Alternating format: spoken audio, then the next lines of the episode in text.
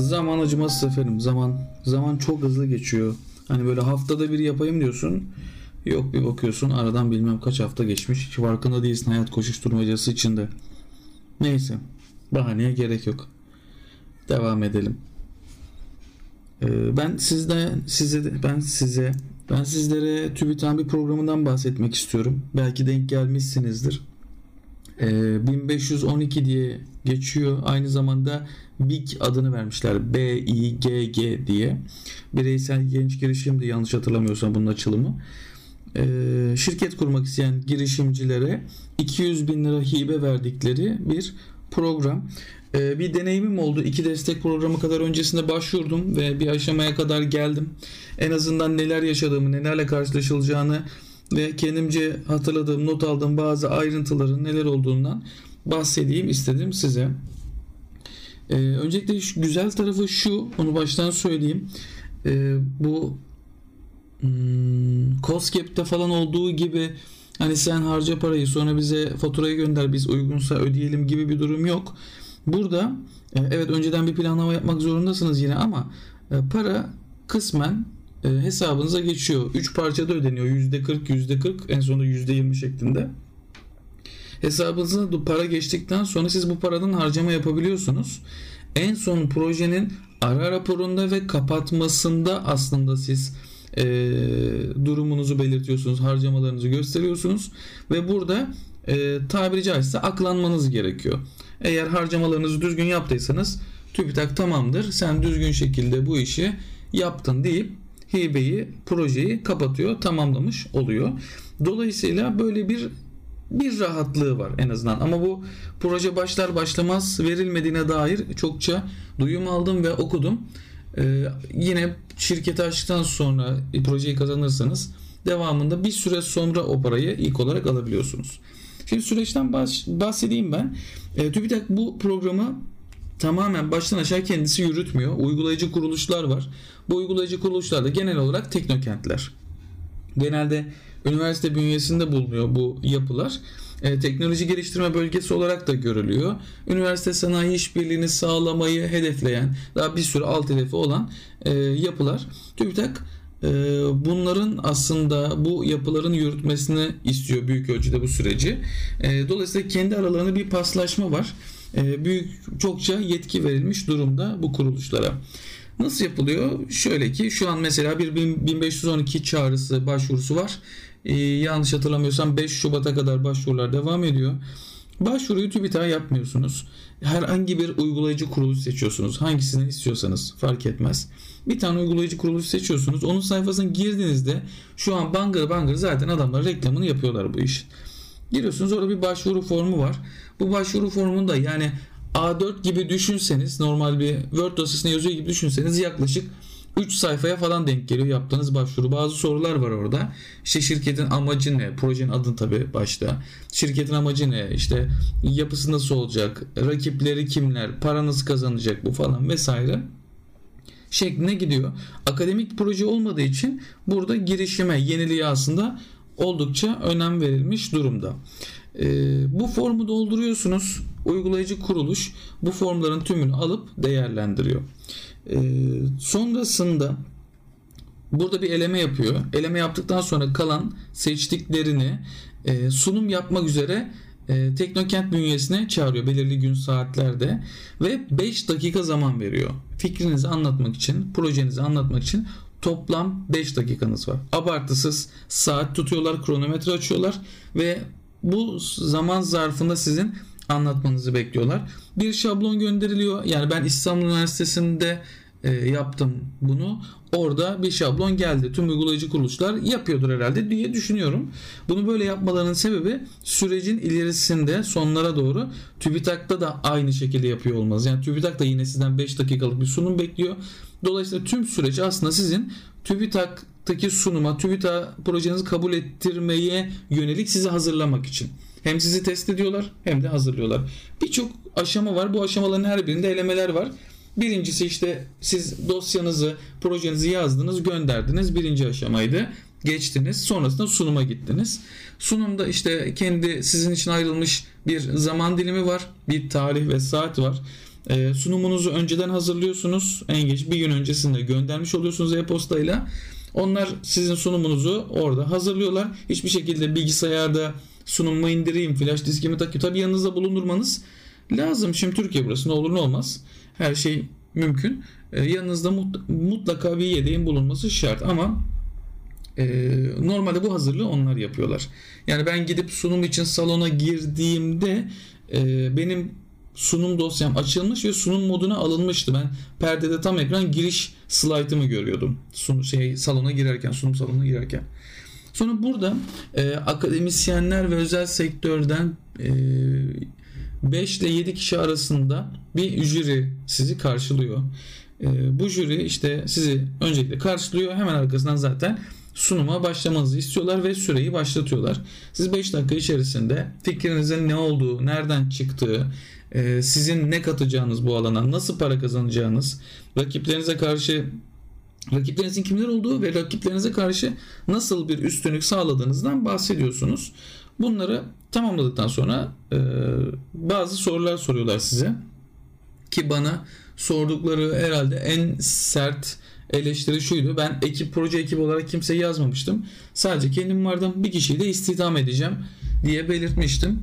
Ee, dediler ki proje fikri iyi güzel ama hani sen tek kişilik dev kadro musun burada? Yani sen bu işi nasıl yapacaksın? Her şeyi kendim yaparım falan. Yok dediler öyle bir şey yani. Hani bu senin ekibini genişletmen lazım. Ondan sonra peki dedim falan tabi. Ee, sonrasında kazananlar açıklanıyor. Benim adım kazananlar da çıkmadı.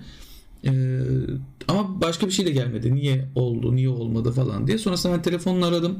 Dedim ki bana hani hakemlerin olumsuz görüşlerin içerdiği bir rapor varsa onu verin ki ben bir sonraki çağrı dönemine buna göre hazırlanayım.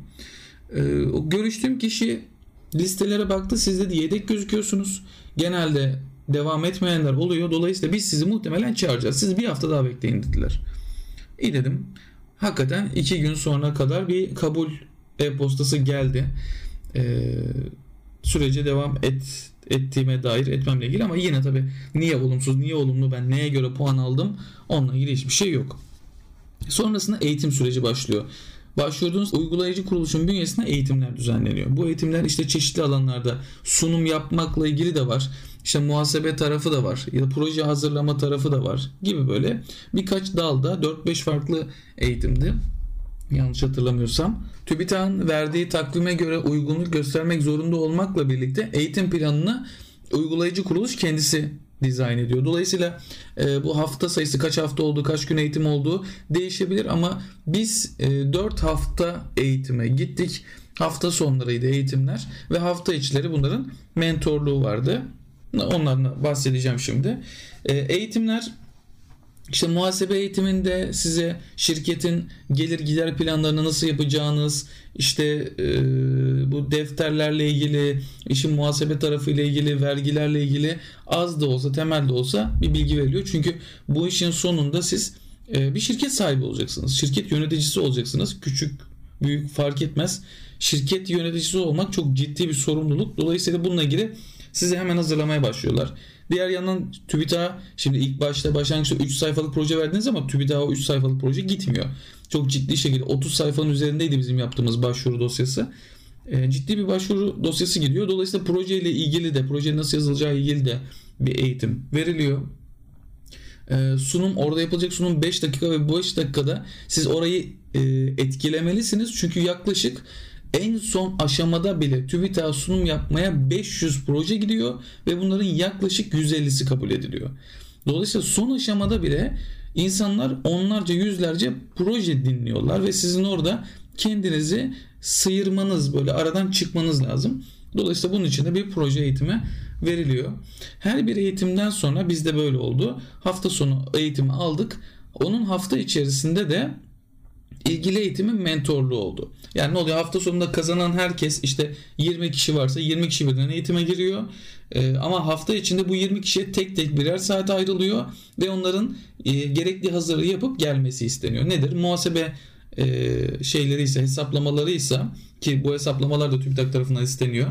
Başlangıçta özet olarak en azından. E, bunları hazırlıyorsunuz. Hafta içinde belirtilen saatte yine eğitimi veren hocanın hocayla birebir görüşüyorsunuz ve görüşlerini alıyorsunuz. Sizin dosyanızı inceliyor. E, eleştirilerde, uyarılarda vesairede bulunuyor. Gerekiyorsa işte değişiklik yapılacaksa yapılıyor ya da yönlendirme yapıp bitiriyor. Dolayısıyla uzunca bir süre eğitim ve mentorluk olarak proje devam ediyor. Ama aslında ne öğreniyorsanız çok büyük ölçüde bu sürede öğreniyorsunuz. Aynı zamanda çünkü proje dosyanızı da burada hazırlıyorsunuz. Hatta öyle ki proje konunuzu değiştirmeniz, proje adını değiştirmeniz, içeriği değiştirmeniz her şey mümkün. Çünkü bir şeyler öğreniyorsunuz ve aslında değiştirmek de zorunda hissediyorsunuz kendinizi. Çünkü e, yani eğer en baştan girişimle ilgili, şirket yönetmekle ilgili çok bir şey bilmeden işe başladıysanız verdiğiniz en baştaki başvuru dosyası çok komik kalıyor. Sadece orada sizin bir fikriniz var ve bu fikrin nasıl yapılacağı ile ilgili bilginiz olduğunu göstermeniz yeterli kalıyor ama sonrasında artık bir şeyler öğrenip bunları kanıtlamak gerekiyor. Ee, mesela işte başta dediğim gibi ben tek kişilik dev kadro gibi gittim ama o proje sürecinde ekip 3 kişiye çıktı. Belki daha fazla bile büyüyebilirdi. Belki o bile az kalmış olabilir. Adında e, bir değişiklik yaptık sonra bir değişiklik daha yaptık belli bir çevrede gittik geldik çünkü araştırma da yapıyorsunuz bir yandan rakiplere bakıyorsunuz insanların ihtiyaçlarına bakıyorsunuz potansiyel e, müşterilerle görüşüyorsunuz. Bu potansiyel müşterilerden görüş alıyorsunuz. E, yani ben gidip yazılımla ilgili bir şeydi yazılım tarafında bir şeydi. Bu yazılımı kullanması muhtemel şirketlerle gidip görüşüp e, böyle bir yazılım olsa satın alırlar mıydı? Ee, işte rakiplerine göre hangi özellik daha öne çıksa daha iyi olurdu. İşte benim aklımda bazı özellikler vardı. Bu özellikler sizin için satın almaya ne kadar etkili, bunlar sizin ne kadar işinize yarar gibi e, şeylerle çokça e, bilgi topladım. Bu arada proje fikrinin e, genel olarak bir gizleme yatkınlığı var bizde. Herkeste var bu. Ama bu aslında çok da şey bir şey değil. Geçerli bir şey değil. Çünkü yani bir projeyi zaten söylediğiniz anda tık diye gidip yapabiliyorlarsa e, yani başka proje düşünün. Çok da düşünmeyin. Çünkü siz o projeyi hayata geçirdiğiniz anda zaten o projeyi herkese söylemiş oluyorsunuz. Ve sizden biraz daha fazla yatırım yapan biri, biraz daha fazla reklam yapan ya da e, bir özelliği daha iyi düşünen biri çok daha iyisini direkt yapabilecek durumda. Dolayısıyla siz şirketi hayata geçirdiğiniz anda bile 6 ay sonrasında e, sizin kopyanız daha iyi olan bir şirket sizi geçebilir. O yüzden hani aman fikrim benim olsun kimse duymasın ben dünyaları şey yapacağım kazanacağım falan gibi bir şey. E, yani tamam ortalıkta bağıra bağıra söylemeseniz bile çok da devlet sırrı haline getirmenize gerek yok. Bunu da bilin ki ben potansiyel müşterilerle şirketti onlar. Yazılım şirketleriydi. Yani yazılım şirketine yazılım satmakla ilgili bir şeydi bu e, pekala kendilerinin de bir şekilde altından kalkabilecekleri bir işti. Çok rahatlıkla gidip konuştum ki hala da takip ettiğim yerler ve öyle bir girişimleri olmadığını, olmadığını da çok net görüyorum aslında. E, dolayısıyla bu bu bir şey. Yani burada bir çekinceniz varsa bundan biraz sıyrılın. O kadar da takmayın onu söyleyebilirim. Bu eğitim süreci çok uzun, çok öğretici. Bu aşamada aslında e, farklı kaynaklara yönelmenizi de öneririm. Daha önceki girişimcileri dinlemenizi öneririm. Çünkü o eğitimlerde aldığınız bilgilerle ve bir yandan proje dosyasını hazırlarken aslında bu bu bilgiler birleşiyorlar. Yani bir girişimcinin YouTube videosunu izlediğiniz zaman belki ilk başta çok bir şey anlam ifade etmiyor. Evet bir hikaye gibi dinliyorsunuz ama işin içine girdiğinizde bununla ilgili eğitim almaya başladığınızda söyledikleri şeyler çok daha değerli olmaya başlıyor. Dolayısıyla bu eğitim sürecine mutlaka çok iyi değerlendirmeniz gerekiyor. Sağdan soldan başka şeyler de toplamanız gerekiyor. Hakeza benim e, iki tane çok ciddi faydalandığım kitap var. Bir girişimcinin el kitabı isimli bir kitap vardı. İkincisi de sıfırdan bire. E, bu iki kitap söylediğim sırayla oldukça faydalı iki kitap. E, bana bayağı şey kattılar bu eğitimlerin yanı sıra ve birleştiler. Dediğim gibi bir puzzle gibi eksik parçaları birbirleriyle birleştiriyorlar. Ben burada eğitimini alıyorum, bir şeyler öğreniyorum deyip geçmek yeterli gelmiyor. Sizin saldırmanız gerekiyor ki eğer şirket kurmaya kalktıysanız zaten e, deli gibi çalışmanız gerektiğini, deli gibi saldırmanız gerektiğini baştan kabul etmeniz şart. Yoksa hiç bulaşmayın derim. Zaten burada deli gibi bir efor harcamanız gerekiyor. Eğitimleri tamamladık. Sonrasında mentorlukları da her hafta içinde gerçekleştirdik ve bir proje dosyası hazırlanmış oldu. Sonrasında deniyor ki bir eleme daha yapacağız. Ee, bu üçüncü eleme oldu. Bir proje dosyasını verdik orada elendik. İki sunumlar yapıldı orada elendik. Üçüncüsü yine e, uygulayıcı kuruluş bünyesinde bir sunum yapıyorsunuz. Bu sefer uygulayıcı kuruluşun yönetimine ve onların davet ettiği jüri üyeleri olursa onlara bir sunum yapılıyor. Bu sefer tabii çok daha ciddi alıyorlar. Çünkü siz artık başlangıçta getirdiğiniz fikri evirmişsiniz, çevirmişsiniz, eğitimler almışsınız ve 3 sayfalık bir öneriyi 30 sayfalık bir öneriye dönüştürmüşsünüz artık. Yani yıllık hesaplamalarınıza kadar, gelir planınıza kadar işte ben kaç yılda artıya geçeceğim. Bu 200 bin lira olmasaydı ne yapardım? Olduğu zaman bu beni nasıl etkileyecek? Ben burada arta kalan masraflarımı nasıl ödeyeceğim şeklinde e, onlarca soru var. Bu soruların tümünü aslında yanıtlamış oluyorsunuz ve bu yanıt bu soruları yanıtladığınız halinizle artık bir sunum yapmanız gerekiyor. Tahmin edeceğiniz üzere 5 dakikada. Yine bir şablonunuz var. Bu şablona uygun içeriğinizi koyuyorsunuz e, ve kalkıp çıkıp işte o şablonda yaklaşık 7 slide falan yanlış hatırlamıyorsam. Kalkıp çıkıp işte bu konuda e,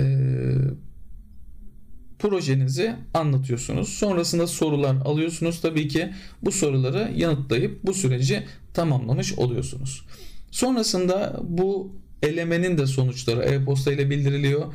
E, devam edip etmeyeceğinize dair. Eğer burada da devam ediyorsanız uygulayıcı kuruluş TÜBİTAK'ın sitesi üzerinde, sistemi üzerinde e, size bir e, yetki tanımlıyor. Projeye devam edebilir yetkisi tanımlıyor. Eğer uygulayıcı kuruluş bu izni vermezse TÜBİTAK'ın bu sayfasına hiç görmüyorsunuz bile. İzin verdiyse sayfalar açılıyor. E, siz işte bütün her şeyinizi giriyorsunuz oraya. Proje e, her bir işte soru, her bir açıklamanın altında kutular açılıyor. Oraya daha önce hazırladığınız Word dosyasındaki metinleri yerleştiriyorsunuz vesaire. Projeyi içeride tamamlamış oluyorsunuz. Ek dosyalarınızı yüklüyorsunuz. Eğer varsa e, potansiyel müşteri görüşmelerine varsa bu tarz mektupları yüklüyorsunuz. Destekleyici ne varsa elinizde yüklüyorsunuz. Her şeyi hem kısa öz hem de ayrıntılı ikisini birden becerecek şekilde anlatmaya çalışıyorsunuz. Yani lafı dolandırmayı sevmiyorlar ki akademik bir proje değil. Yani literatürden evet bahsedebilirsiniz ama yani o kadar az bahsediyorsunuz ki orada olay literatür değil. Orada olay sizin para kazanacak bir iş yapmanız. Ve yani burada e, şeye bakmıyorlar. İşin sosyal sorumluluk tarafına bakmıyorlar mesela ya da çok parlak bir fikir olmasına bakmıyorlar. Bu iş para kazanır mı? Çok ciddi şekilde buna odaklanmış durumda oluyorlar. Çünkü bu parayı vermelerinin sebebi aslında e, sizin şirketinizi kurabilmeniz, ilk araştırmalarını yapabilmeniz ve ayakta kalabilmeniz. Bunun üzerine kurulu. Bundan da yine az sonra biraz daha ayrıntılı olarak bahsedeceğim. Bu kısım tamamlandıktan sonra projeye sistem üzerine başvuru yaptınız. Artık TÜBİTAK devreye girmiş oluyor. E, bu aşamada yaklaşık 1500 proje var yanlış hatırlamıyorsam. 1500 proje TÜBİTAK'a gidiyor e, ve TÜBİTAK bunları hakemlere dağıtıyor. Hakemler, akademik ak- akademisyenler var, e, özel sektörden birileri var vesaire. Hepsine projeniz gidiyor. Onlar bir puanlama yapıyor ve e, tüm projeler puanlama usulüyle değerlendirilmiş oluyor. Bunun sonucunda TÜBİTAK sunuma çağrılacak yaklaşık 500 tane projeyi belirleyip ilan ediyor. Eğer bu listede adınızı gördüyseniz tebrikler artık son aşamaya geçtiniz demektir. Ee, her bir proje için yine belirli bir tarih ve belirli bir saat belirleniyor ama o kadar çok fazla proje var ki zaten bu sunumların yapılması yaklaşık bir ay falan sürüyor. Oldukça uzun. Görüyorsunuz zaten o şeyden takvimden incelediğinizde de görüyorsunuz. Çok fazla kişi olduğu için ciddi bir e, süreç var. Sizin için sizin için e, verilmiş olan tarih saatte TÜBİTAK'ta Ankara'da bulunuyorsunuz ve yine e, aynı şekilde oradan bir sunum taslağı gelmiş oluyor. Daha önceki sunum taslaklarına çok benzer bir şey ki zaten uygulayıcı kuruluşlar da TÜBİTAK'ın verdiği şablonu kullanarak aslında e, gelen başvuranları yönlendirmiş oluyor. En son TÜBİTAK'ın başvuru formu ama e, TÜBİTAK'ın sunum şablonu geliyor. Siz bu sunum şablonuna kendi projenizi adapte edip belirttikleri e-posta adresine gönderiyorsunuz ve TÜBİTAK'a gidiyorsunuz. Ee, yine sizin orada işte bir grup şekilde beklemeniz sağlanıyor. Artık orada tanımadığınız insanlar, başka kuruluşlardan gelen insanlar var. Biraz karma oluyor orası. Sıranız geldiğinde çağrılıyorsunuz. İçeri girdiğinizde yine aynı şekilde sunumunuz bilgisayara yüklenmiş ve sunum moduna geçmiş oluyor. Yani perdede aslında doğrudan e, kendi sunumunuzu görüyor oluyorsunuz. 5 e, kişi idi ben girdiğimde sunuma e, jüri. E, jüri başında bir kişi var yöneten, diğerleri de jüri üyeleri. Jüri başkanı işte sizi karşılıyor. Sonrasında 5 dakika ile ilgili bilgilendirme yapıyor. Saati size göstere göstere yani hani dikkat etmeniz gerekiyor anlamda göstere göstere başlatıp kenara koyuyor ve siz sunumunuzu yapıyorsunuz. Ardından soru cevap bölümü gerçekleşiyor ve teşekkür edip sizi dışarı çıkarıyorlar. Burada saat kısmı ile ilgili unutmadan bir şey söylemiş olayım. 5 dakikayı geçersek ne olur diye insanın aklına bir şey geliyor mu? Geliyor tabii ki. Ee, ancak bunun çok net bir cevabı yok. Yani bunu uygulayıcı kuruluşta da sorduk biz. Ee, o tamamen jüriye bağlı. Çünkü jüri size 5 dakika hak veriyor. Şimdi siz 5 dakikayı 30 saniye geçerseniz evet jüri son sunumda son slaytta olduğunuzu düşünüp o 30 saniyeyi devam ettirebilir. Ama jüri başkanı 5 dakikanız doldu deyip tık diye sizi durdurabilir o saniyede. Yani bu riske girmek çok tehlikeli bir şey. Çünkü e, sunumlarda sunum eğitiminde göreceğiniz üzere eğer başvurursanız e, sunum, eğit sunum, sunum eğitiminde bitirici cümlenin çok güçlü olması gerektiğinden bahsediliyor. Sizin bir şekilde etki bırakmanız, o şirketi kurabileceğinizi göstermeniz, o projeyi başarabileceğinizi hissettirmeniz lazım ve siz e, kurallara uymayıp daha süreyi oraya uyduramazsanız ve yarıda kesilirse son cümlenizi edememiş olacaksınız. Aynı zamanda e, verilen sürede anlatamamış olacaksınız ki 5 dakikada aslında çok rahat anlatılıyor buna emin olun. E, anlatamamış oluyorsunuz e, ve bu olum, çok ciddi olumsuz bir etki yaratmış oluyor ki sunumun hemen arkasında soru cevaplar var. Bu soru cevaplar da çok ciddi etkileyecektir. Tabii sizin öyle bir problem yaşamanız. O yüzden 5 dakikayı bir şekilde sığdırmak şart. Artık 10 kere, 20 kere, 50 kere kaç kere pratik yapmanız gerekiyorsa yapacaksınız ve o 5 dakikaya o sunumu sığdıracaksınız. Böyle olması gerekiyor. Bunun sonrasında işte aradan bir süre geçtikten sonra kazanan projeler açıklanıyor. Ben aslında burada elendim. Yani sunumu yaptıktan sonra açıklanan listede yoktum. Ee, en son açıklanan listeyle birlikte projeyi kazananlar belli olmuş oluyor.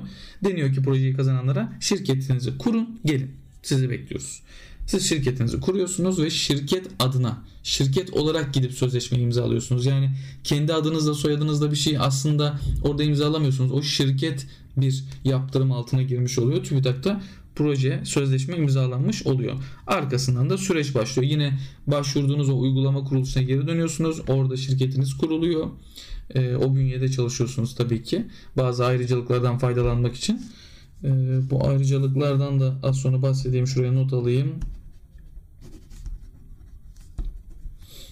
uygulayıcı kuruluş bünyesinde şirketinizi kurup ondan sonra işinize, projenize başlıyorsunuz. Proje süresince e, yapmanız gerekenleri e, yapmanız gerekenler bir şekilde dönem dönem de olsa takip ediliyor ve bitirmeniz bekleniyor. Ama asıl kontrol tabii ki dönem sonunda ve proje sonunda oluyor. Proje sonunda harcamalarınıza bakılıyor. Vaat ettiğinizi yaptınız mı diye bakılıyor. Yaptıysanız proje başarılı bir şekilde kapatılıyor deniyor. Ee, burada projenin başarısız olması durumunda karşılaşılacak iki durum var. Çünkü bir para harcamış durumdasınız. Parayı bitirdiniz ama vaat ettiğiniz şeyi yapmadınız. Ne olacak? 200 bin lira sonuçta. Burada TÜBİTAK hakemlerin görüşlerine çok değer veriyor. Yani siz ee, yapmadınız, yapamadınız ama nasıl yapamadınız? Bunu anlatmanız lazım. Eğer hakem derse ki e, tamam evet yani bu kişi şu şu şu yöntemi denedi ama bu yöntemle bu sonuca ulaşamadı. Dolayısıyla bu ürünü ortaya çıkaramadı ve bunu satabilecek durumda değil. Dolayısıyla proje başarısız. Ancak e, başvuran denedi. Yani başvurduğu şekilde denedi. İyi niyetli olduğunuza inanıyorsa proje başarısız da olsa kapatılıyor. Yine bir probleminiz yok. Ama hakem derse ki başvuran burada kötü niyetliydi. Burada vaat edilen hiçbir şey yapılmadı. E, beklenenler yapılabilirdi ama yapılmadı ya da yapılmak için bir çaba sarf edilmedi derse işte o zaman TÜBİTAK çok güzel başınıza ekşiyor. Mahkeme kararıyla tüm parayı sizden faiziyle geri alma hakkına sahipler. Burası çok önemli. Ee, peki nedir bunun avantajı? 200 bin liranın yanında teknoloji geliştirme bölgesinde bulunuyorsunuz uygulayıcı kuruluşla birlikte. Ee, bu da bazı muafiyetler sağlıyor. Bu proje kapsamında elde ettiğiniz ürün ya da hizmeti KDV'siz %0 KDV ile satabiliyorsunuz ve gelir vergisinden muaf oluyorsunuz. Bu çok çok ciddi bir şey. Yani siz mesela bir şeyi 10 liraya satacaksanız normalde e, bunun içinde KDV de var. KDV'yi koymaz lazım. Ya da artı KDV deyip işte 10 lira 10 lira değil de 11.80'e satmanız gerekiyor bunu. Rakibiniz en azından böyle satıyor. Ama siz burada e, KDV'siz son kullanıcıya ulaştığınız için zaten %18'lik bir indirim daha baştan yapmış oluyorsunuz ve bu çok ciddi bir fiyatlamada avantaj sağlamış oluyor. Gelir vergisinden muafiyet de şu şekilde gerçekleşiyor. Çalıştırdığınız elemanların bürüt maaşı biliyorsunuz içine gelir vergisi var. Net maaş o yüzden aslında düşük. Ama e, gelir vergisinden muaf olduğu için bu şirketler bürüt maaşla net maaş birbirine çok yakın olmuş oluyor. Böyle bir faydası var. Bunun dışında şimdi TÜBİTAK bu projeyle birlikte ne istiyor? Aslında bir ürün geliştirmenizi ya da hizmeti geliştirmenizi istiyor. Pazarlanabilir, satılabilir, üretilebilir bir şey yapmanızı istiyor. Ama bunun argesini yapmanızı istiyor. Yani siz bu TÜBİTAK projesi sürecinde kesinlikle ama kesinlikle seri üretime geçemezsiniz. Satışa başlayamazsınız. Nasıl başlarsınız? 7. ayınızdasınızdır. E, proje artık yapmışsınızdır. Artık satmak istiyorsunuzdur. E, dersiniz ki ben bitirdim TÜBİTAK. TÜBİTAK o anda desteği durdurur ve siz satışa başlarsınız. Böyle olur. Yoksa bu proje kapsamında satış yapmanız yasak. Aslında orada ne kadar verdiniz? 6 ay ile 18 ay arasında değişiyor bu. Mesela 12 ay verdiniz. Projeyi o 12 ay boyunca siz e, satacağınız şeyi geliştirmeye devam ediyorsunuz. Aslında amaç bu. Bunu yapmanız gerekiyor. E, bu çok yine önemli konulardan biriydi. Notlarıma bakıyorum. Başka ne söyleyebilirim? Burada e, kuracağınız şirketin limited ya da anonim olması zorunlu. Şahıs firması kuramıyorsunuz. Limited ya da anonim kuracaksınız. Kendinize bir maaş vermeniz mümkün. Bu eğitim seviyesiyle oranlı şekilde yönetmelikte belirtilmiş bir oran var. Lisans, yüksek lisans ve doktora da farklı oranlarda kendinize maaş bağlayabiliyorsunuz. Ama eğer akademisyenseniz bir asgari ücret kadar kendinize maaş vermeniz mümkün. Bir görevlendirme ile burada yer alabiliyorsunuz. Eğer değilseniz dışarıda bir işte çalışıyorsanız SGK'lı şekilde bu işten ayrılmanız gerekiyor. Çünkü artık kendi şirketiniz bünyesinde SGK'lı olarak çalışmaya başlıyorsunuz. Kendi kendinizin aslında işe almış oluyorsunuz. Kendi kendinize maaş ödediğiniz için sigorta yaptırmanız lazım. Dolayısıyla başka bir işte de çalışmamanız lazım. Eğitimlere başlayıp sırf bu yüzden eğitimlerden çekilen projeden çekilenler oldu benim gördüğüm kadarıyla. Bu ayrıntıyı bilmedikleri için bu çok yine önemli. Çok mu söylüyorum ben bu çok önemli? Neyse.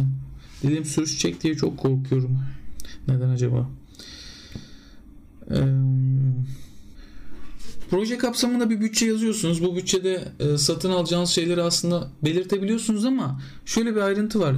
Seri üretime geçemeyeceğinizi tekrar hatırlatmak isterim. Yani eğer siz bir e, bir şey üretecekseniz o üreteceğiniz şeyle ilgili topluca bir ürün satın alamazsınız. Ya da işte onun tanıtılması ile ilgili sosyal medya giderini buraya yazamazsınız. Çünkü artık üretime, satmaya, e, pazarlamaya başlamış oluyorsunuz. Pazarlama giderini, tanıtım giderini koyamazsınız. Bir e, mali yeminli mali müşavir bir de e, muhasebeciniz olmalı. E, muhasebecinin masrafına kesinlikle karışmıyor. Yeminli mali müşavirin masrafına da belirli ölçüde karışıyor TÜBİTAK. Bunda zorunlu koştuğu için yeminli mali müşavir için lazım? 6 ayda bir rapor veriyorsunuz. Bu raporları yeminli mali müşavir tarafından onaylanmış olması gerekiyor. Bu zorunlulukla geldiği için bir kısmını karşılıyor ki ciddi bir masraf var orada.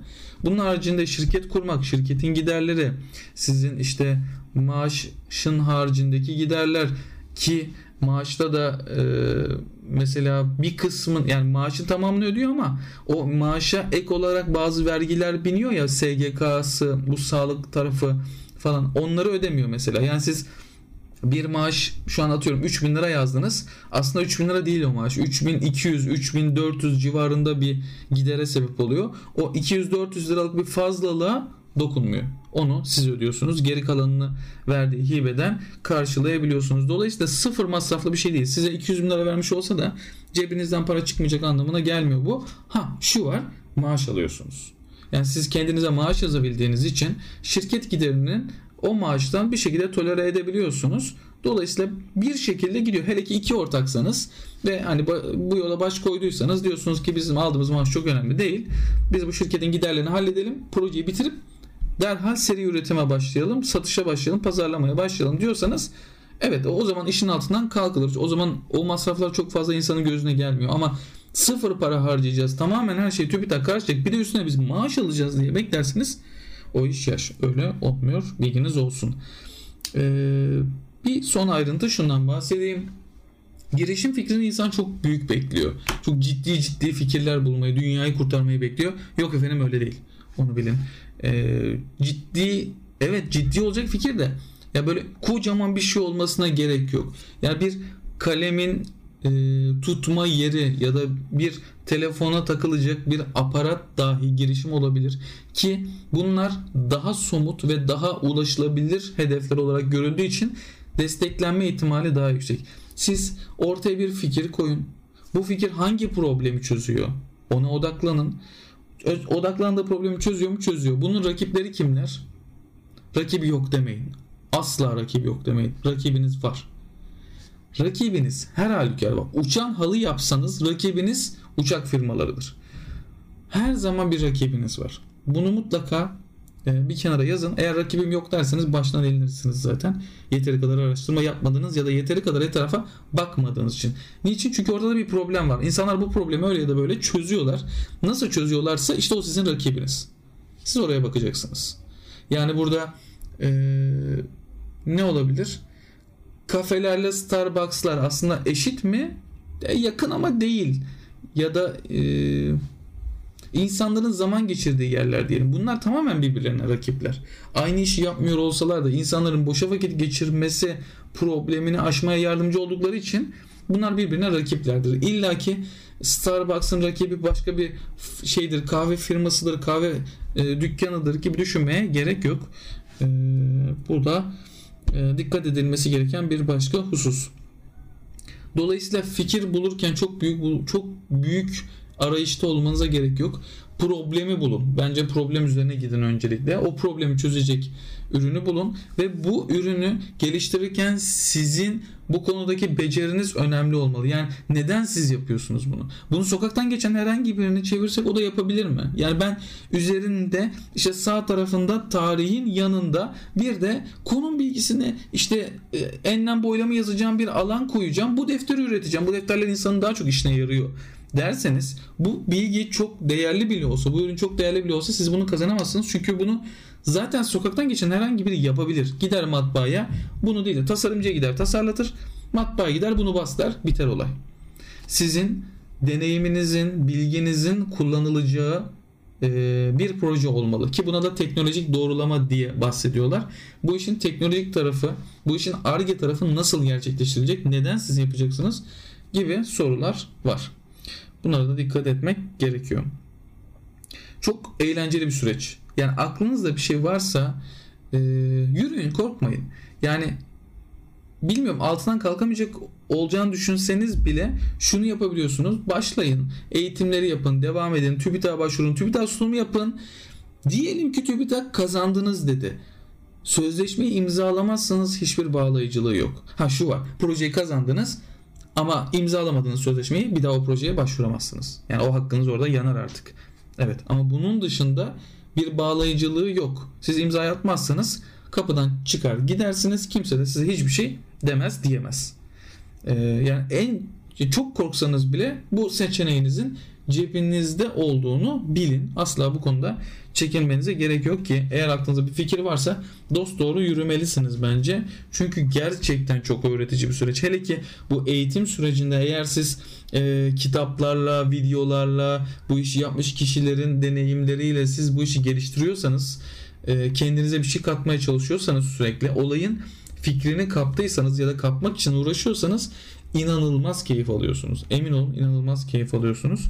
Çok ciddi bir süreç. Tekrar denemek isteyeceğim bir süreçtir benim de. Her ne kadar çok çok aylarca uğraşıp en son aşamada kalmış tökezlemiş olsam da yine baştan zevkle uğraşacağım bir süreçtir bu benim kesinlikle. Ee, eğer bir fikriniz varsa değerlendirmenizi öneririm. Fikri herkes buluyor. Fikri bulmak kolay ki şu deniyor Ee, iyi bir fikriniz varsa şu an sizden başka bir kişi daha en az bu fikri düşünüyordur.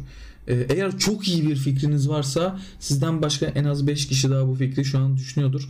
Önemli olan kimin yaptığıdır. Ee, herkes tabi kendini en zeki görüyor olabilir ya da kendine işte ben bunu yakaladım gibi görüyor olabilir ama çok kişi bunun farkında ona emin olun. Dolayısıyla varsa bir fikriniz hemen bir araştırma rakip araştırması yapın e, piyasasına bakın para kazanmakla ilgili biraz kalemle karalama yapsanız yeter zaten eğitimlerde size bunun ayrıntılı bilgisini verecekler biraz baksanız böyle ben bundan nasıl para kazanırım gibisine bir hesap yapsanız her şey tutuyorsa e, girin hemen bir uygulayıcı kuruluşta başvuruyu yapın. Şubat ayının başıydı ama yanlış hatırlıyor olabilirim 5 Şubat olması lazım. E, yine kontrol edersiniz.